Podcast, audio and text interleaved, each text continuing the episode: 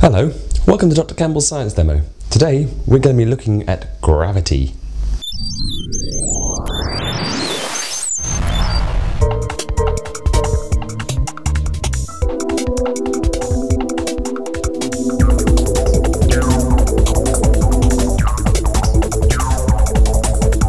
Hi, I'm Dr. Campbell, and today we're going to be looking at gravity. But more specifically, we're going to be checking that the fundamental law of gravity hasn't changed in the last 400 years or so.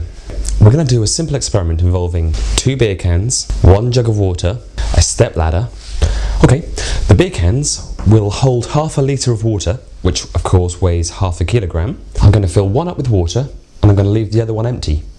Then I'm going to climb up the step ladder and I'm going to drop them from about a height of six feet.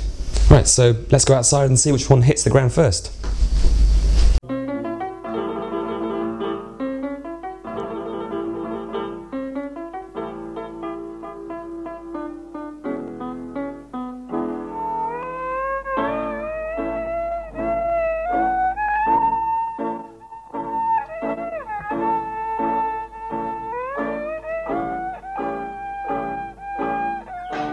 What on earth is going on here? Okay, well, considering there was a half a kilogram difference between the two cans, they essentially landed at the same time. However, the one on the right hand side was maybe a little bit behind at first and then it caught up, so we'll come back to that anomaly later when we've discussed some theory. So, what is gravity? Well, according to Answers.com, and I paraphrase, gravity is a natural force of attraction between two bodies, pulling them together. And the force is directly proportional to the product of their masses, and the force is inversely proportional to the square of the distance between the two bodies. Okay, enough about gravity this and proportional that. What the hell's going on? Gravity due to the Earth, exerts a force of around about 9.81 newtons per kilogram of mass. So if you weigh one kilogram, you get a force of 9.81 newtons pulling you down to the ground. Likewise, if you weigh two kilograms, you get a force of 19.6 newtons pulling you down. And so on and so on and so on. Now, from our mate Isaac Newton, we know that force equals mass times acceleration. And therefore, acceleration equals force divided by mass. So, if you weigh twice as much as your friend and you both jump off a bridge at the same time, you'll have twice as much force pulling you down because of gravity. So, you've got twice the force and you weigh twice as much. So, the acceleration is the same for you and your friend. Okay, so you accelerate at the same rate and therefore you hit the river at the same time.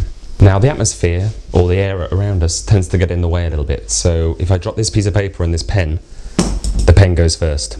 And that's the same reason why a parachute will stop you going splat into the earth. But if you were to parachute in a vacuum or drop that piece of paper in a vacuum, you'd find that they accelerated at a, at a rate of 9.81 meters per second per second, which is the acceleration due to gravity. Now, our beer cans that we dropped off the ladder, they have a similar shape. So the air resistance is to some extent negligible. So when we say that gravity causes a, a body to accelerate at 9.81 meters per second per second, that means for every second that it's accelerating, it increases its speed by 9.81 meters per second. Confused? Okay, now there's a small caveat to this. That is called terminal velocity. If I were to jump out of a plane without a parachute and I just fall to, towards the ground, I would keep accelerating and accelerating until I reached a speed of around about 120 miles per hour. Now, the phenomenon that stops me from accelerating is called terminal velocity. You reach your terminal velocity at the balance point where the force of gravity pulling you down balances the resistance of the air that you're pushing through as you're going down. And so, in an atmosphere, all objects have some terminal, terminal velocity. In a vacuum, however, that's not the case. So, with our beer cans out there, maybe the reason why the heavier one caught up the lighter one is because the resistance of the air was less significant compared to the acceleration due to gravity. Okay, well, I'm glad we cleared that up. Uh, thanks for watching. Bye.